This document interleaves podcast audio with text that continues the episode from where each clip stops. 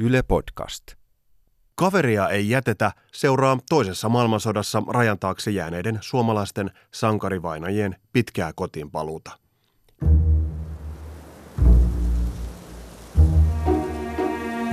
ilman tätä sukupolvea ei olisi paikkaa nimeltä Suomi eikä suomalaisia ja me ollaan kaikki, kaikki tuota, etsintäryhmäläiset sitä mieltä ja parempaa kunniavelkaa näille sankarivaineille ei voisi olla.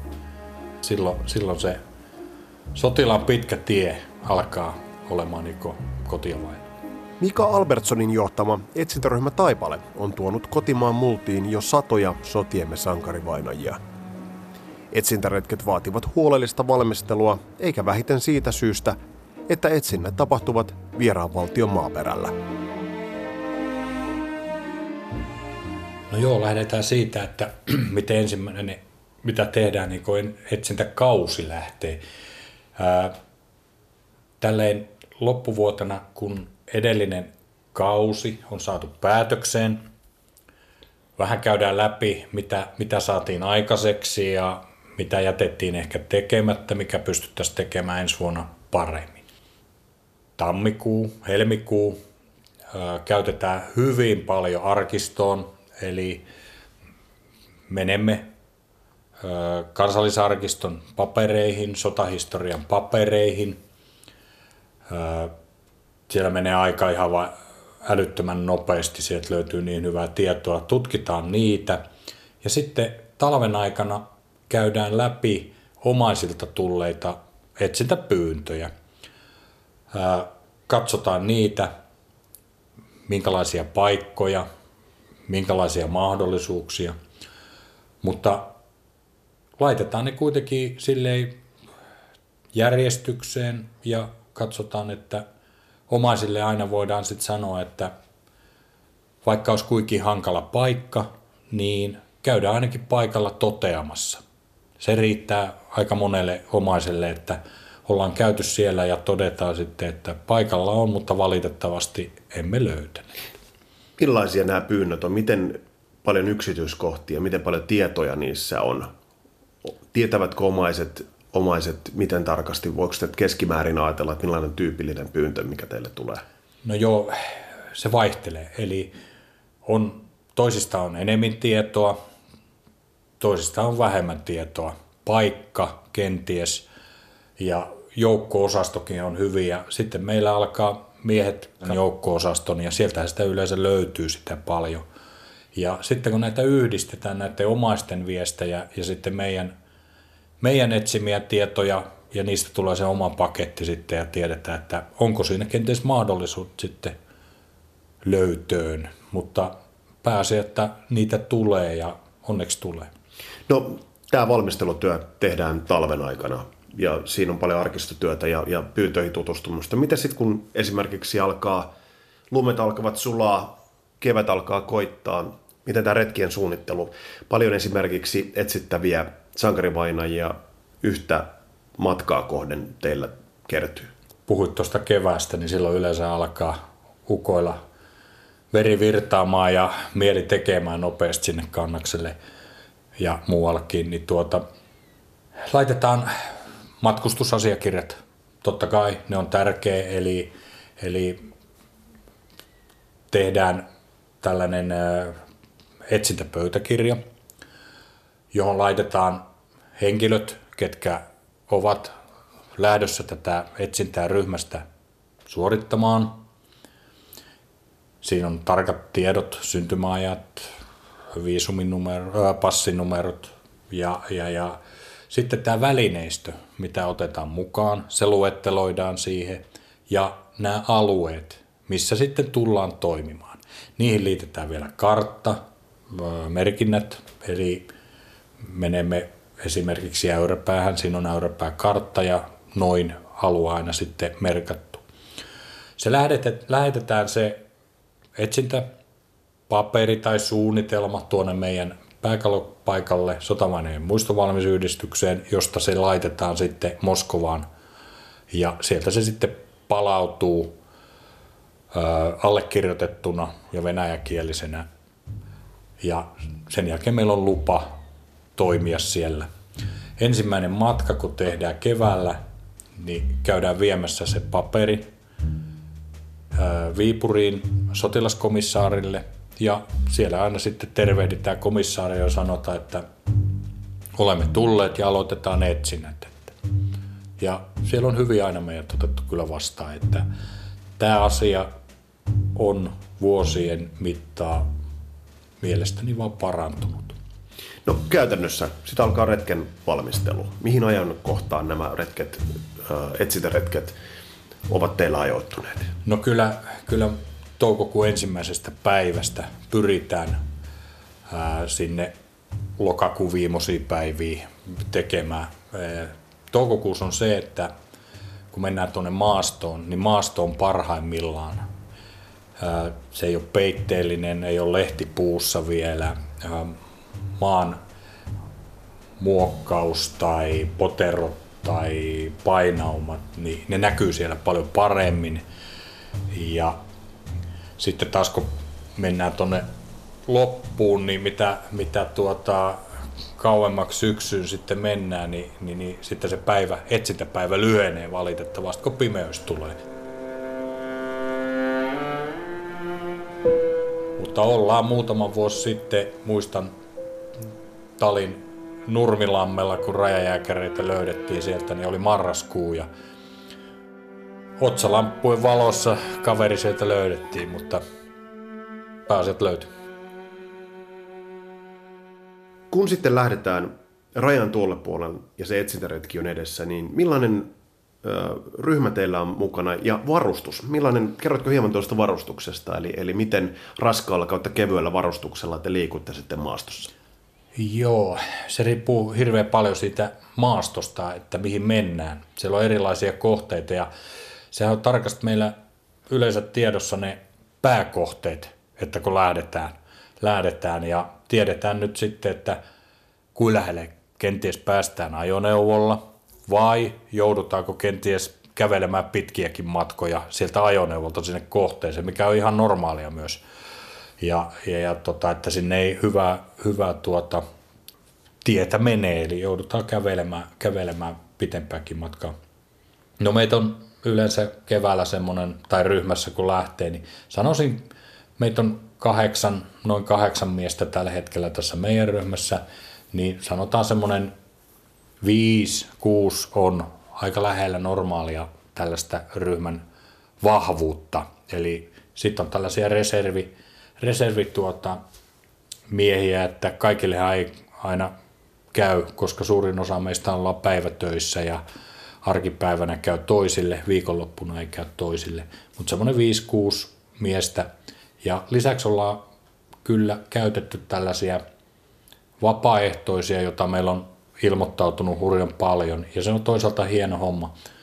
Eli otetaan tällaisen niin sanotusti vieras, niin sanottu vieras, mutta periaatteessa joku meistä on otettu sellainen käytäntö, että joku meistä täytyy tuntea se meidän vieras, kuka sinne mukaan otetaan. No entä käytännössä sitten ajallisesti, miten pitkiä nämä ovat teillä olleet? No joo, sanotaan nyt, että silloin alkuaikana ne oli viikkoja, mutta nyt saadaan unohtaa ne, että, tai viikko, mutta tänä päivänä sanoisin, että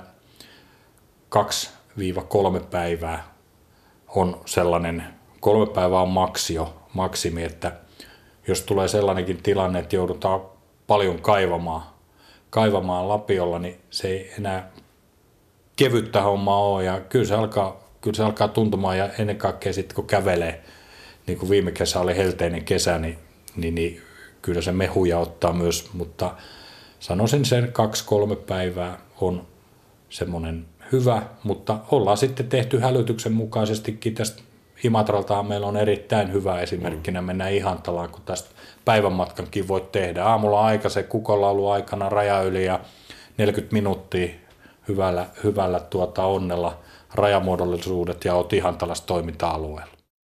Vaikka etsintäryhmä Taipaleella on aina valmius majoittua maastoon, on ryhmälle muodostunut tukikohta Kuusaaseen, jossa ryhmä on otettu lämpimästi vastaan.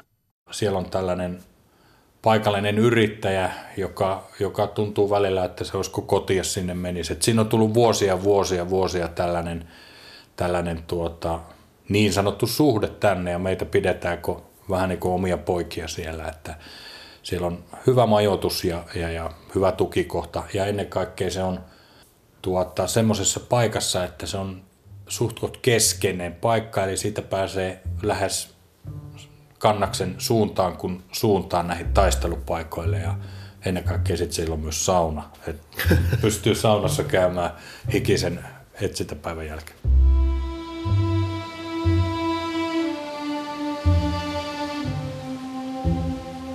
Miten paljon maasto on muuttunut? Teillä on kartasto ja mainitsit kansallisarkisto, sieltä löytyy arkistomateriaalia, mutta kun menette tuosta rajan yli, niin niiltä paikoilta, niin onko tullut yllätyksiä vastaan? No joo, toiset, toiset on muuttunut ja tämän, tämän ajan kun itsekin on ollut tämä yli 20 vuotta, niin kyllä se toiset paikat on. Mutta sitten taas toinen paikka, mihin meet, niin siellä ei olisi niinku tapahtunut mitään. että se on ihan joku Taipaleen jokin Terenttilä, niin sinne kun menee, niin ei se niinku mitenkään muuttunut oikeastaan se taistelualue, että ihan sama, sama alue. Toiset on, toiset on ei, eli, eli tuota, metsä kasvaa aika villinä siellä jossain paikassa ja, ja, ja tuota, Onko tullut yllätyksiä vastaan siellä esimerkiksi liikkumisessa? Miten, miten tuolla puolella, kun tiedetään, että tiestö on vähän toisenlainen kuin tässä Suomen puolella, niin on, onko tullut sellaisia tilanteita vastaan, että kenties esimerkiksi liikkuminen olisi ollut haastavaa? No sellainen tulee mieleen muistikuva, että tuonne Karisalmen puolelle mentiin ja, ja tuota, siellä piti, Karisalmi on sellainen hyvin tällainen, miten nyt sanoisi, vesistöinen, re, repaleinen vesistöön liittyvä, pieniä vesistöjä ja, ja no, tässä oli tapa, tapahtu niin, että ä, omaisille oli luvattu, että me käydään siellä toteamassa tämä paikka, tehdään se, mitä pystytään ja tuodaan vainaja ja teidän omainen varmasti, jos vaan löytyy. No, sinne lähti ja se oli hyvin mielenkiintoinen muutakin. Tästä on jo vuosia aikaa ja kävelymatkaa tuli paljon ja sieltä löytyi sitten paikallinen opas, joka lähti vielä meidän mukaan ja, ja tuota, ajateltiin, että mihin me nyt lähettiin oikein tässä, mutta se opasti meitä ja tuli vesi esi eteen, semmoinen kapea lahti, ei nyt mikään iso, mutta kuitenkin. Ja poikien kanssa mietittiin, että niin, täällä piti olla silta. Siinä ei ollut siltaa enää ja sitten käytiin hyvin epätietoisen näköisenä. Ukot tuijotti toinen toisia, että on luvattu, mitä tehdään, mutta sitten sanottiin, että niin, no kun me ollaan luvattu, ei muuta kuin kamat kantoa, vaatteet pois, varusteet jätesäkkiin ja mentiin uimalla yli. Niitä oli kaksi kapeikkoa siinä ja mentiin kahden kapeikon yli. Ja, ja, ja tuota, niin siinä mitä paikan päällä käytiin ja todettiin tilanne ja tultiin takaisin. Valitettavasti se oli niin sekainen se, se paikka siellä, että tuota, siinä oli myös venä, venä, venäläisiä ja meillä kun tarkoitus on, että jos vähäkään epäselvä vainajan lopputulos on, niin sitä ei sitten tuoda suomalaiseen sankarihautaan. Tunnistus täytyy olla sataprosenttinen ennen kuin meidän sankarihautaa sotilas tuoda. Mikä oli omaisten kommentti tai reaktio tässä kohtaa? Varmasti voisi kuvitella ainakin, että arvostus on kuitenkin toi, että jos siellä on vesistöylitys tehty ja käyty toteamassa tilanne. Joo, joo, näytin valokuvat, että t- tälleen kävi, että onneksi uimataitoisia ka- kavereita oltiin kaikki ja mentiin ja, ja tota, ei, he oli hyvin onnellisia siitä, että se, se tosiaan, että paljon riittää myös tieto, että on tehty jotain ja me ollaan pyritty tekemään ja käyty siellä paikan päällä.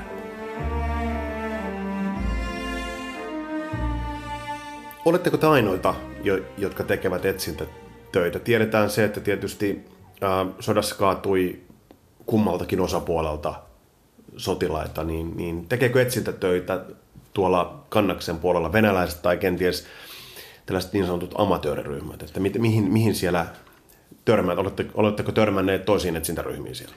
No joo, meitä, meitä suomalaisia tässä kannaksella varmasti tiedät, että meitä on kaksi sille, että toinen ryhmä on tuttuja, kyllä. vähän pienempi ilmeisesti ryhmä kuin meillä, mutta on kuitenkin hyvin tuttuja miehiä. Ja sitten on sellaisia yksittäisiä, joista en ole ihan varma. Ja, ja, ja tuota, Laatukan pohjoispuolella toimii tämmöinen haukkaryhmä, joka on tuolta Pohjanmaalta. Pojat etsii omaa sukulaistaan ja siitä sitten lähtenyt.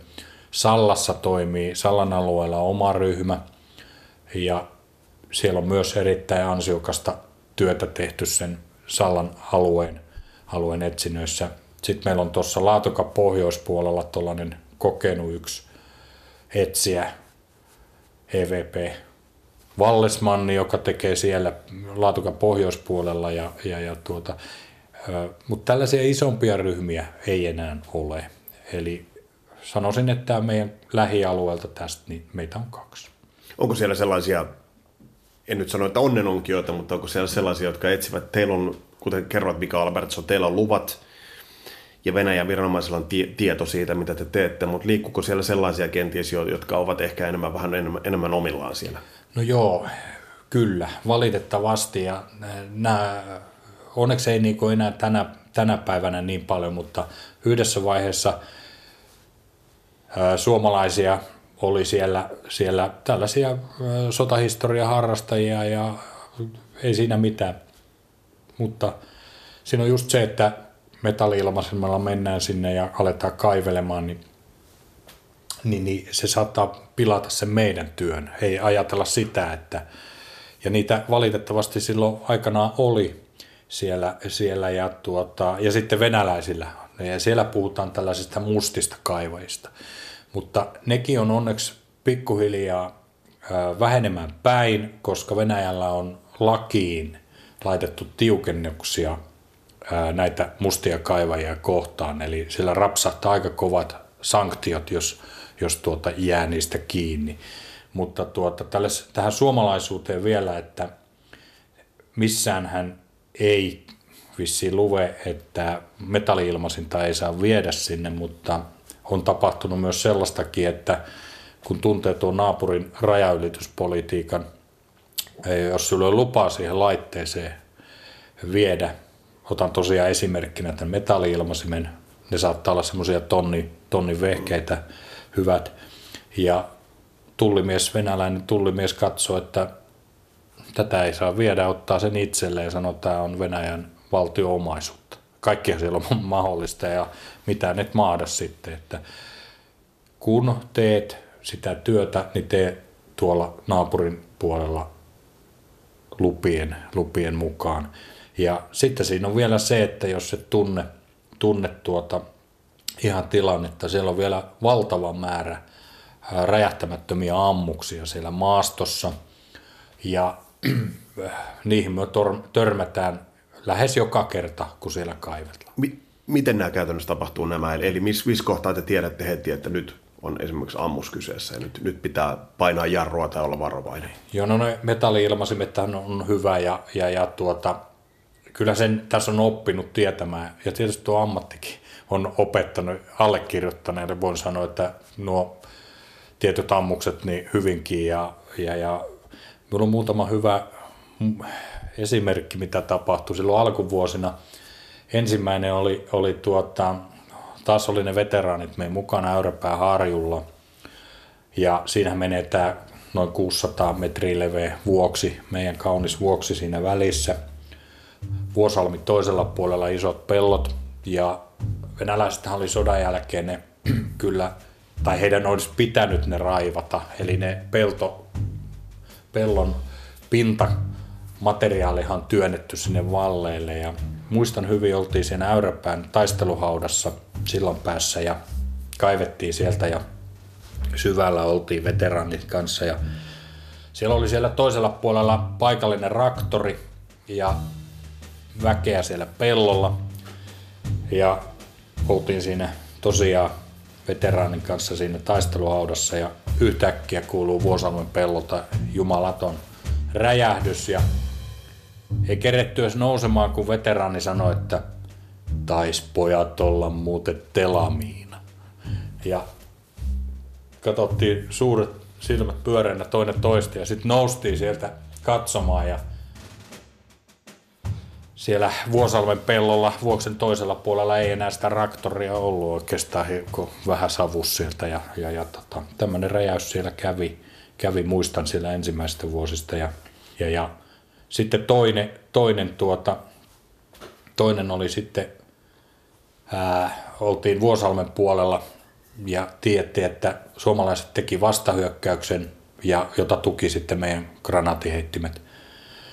Ja, ja, ja siihen alueelle, missä mentiin etsimään sitten kersanttia, kersanttia tuota, niin, niin alkoi kuulumaan tämmöisen, meillä oli ensimmäistä kertaa mukana kaveri ja innokas lapio heiluttaja totta kai. Ja lapion kajahtelu oli sen olonen se, että siinä oli siinä vaiheessa niin tullut jo kokemus siihen metalliääneen ja sanoin, että kun se oli suopohjainen se alue, että katsottiin ympärille, niin siinä oli vähän jäykkänä tullut niitä granaateheittimen ammuksia, joilla niitä alkoi näkymäänkin siinä ihan pinnassa. Ja huudettiin sitten poikien kanssa tälle innokkaalle nuorelle tulokkaalle, että laita tota sen pistonopeutta vähän hiljaisemmaksi sen lapion, että tuota, nyt tässä saattaa olla vähän muutakin, että no, mentiin siihen viereen toisen, toisen tuota, etsien kanssa ja katsottiin, että kyllä siihen oli iskuja siihen raskaan granaatiheittimen kylkeen tullut jo, mutta onneksi ei niin lähtenyt,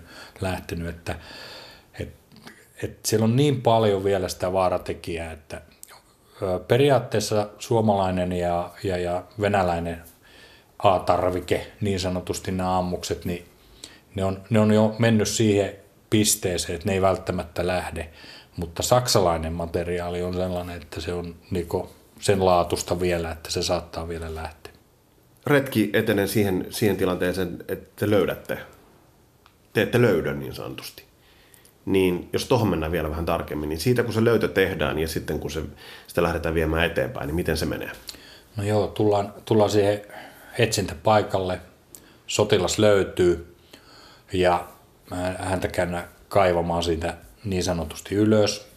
Ja ollaan aina pyritty siihen, että niin sanotusti arkeologisilla menetelmillä, eli koitetaan saada hänet mahdollisimman paljon esiin siinä, siihen asentoon, mihin hän on sitten kaatunut. Aikaa vievää, mutta siinähän tilanteessa ei meillä ei ole enää mikään kiire. Ja tunnisesineet aletaan ottaa. Yksi osa meistä puhdistaa sitä vainajan, ottaa esille – ja yksi käsittelee tunnisesineitä ja kokoaa ne. Ja sitten meillä on tällainen vanha, legendaarinen niin tämmöinen verkko. Miten nyt sanoisi tällainen, äh, vanhoilla rakennuksilla käytettiin niin ihan tällainen kehikko, siinä on verkko. Mm. Ja sitten kun tämä maa-aines on otettu sitä vainajan ympäriltä, niin se lapioidaan sen verkon läpi, johon sitten nämä tunnisesineet toivotaan jäävän. Ennen kaikkea tietysti se tuntolevy, sormukset, suomalaisen sotilaan napit, kaikki mitä sillä on sotilaalla. Eli otetaan mahdollisimman tarkasti se maa-aines talteen siitä löytöpaikalta. Sen jälkeen ne materiaali laitetaan kankaalle ja sitten meillä on tällainen kalle. Eli kalle on meidän tämmöinen kangas, jossa on ihmisen luuranko kuvattuna. Sitten siinä on jokaiselle luulle oma paikka, nimet. Ja kun tulee se tilanne, että vainaja otetaan siitä taisteluhaudasta loppujen lopuksi tai sitä poterosta, niin hänet laitetaan sen kallen päälle, kootaan nämä luut oikeaan paikkaan.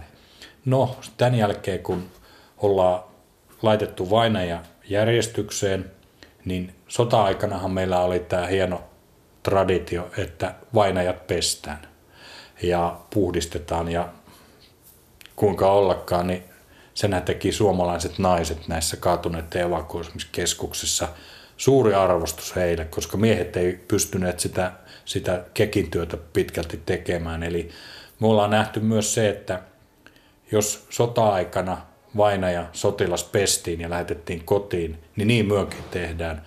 Me tehdään se samalla tavalla ja niillä resursseilla, mitä siellä maastossa on.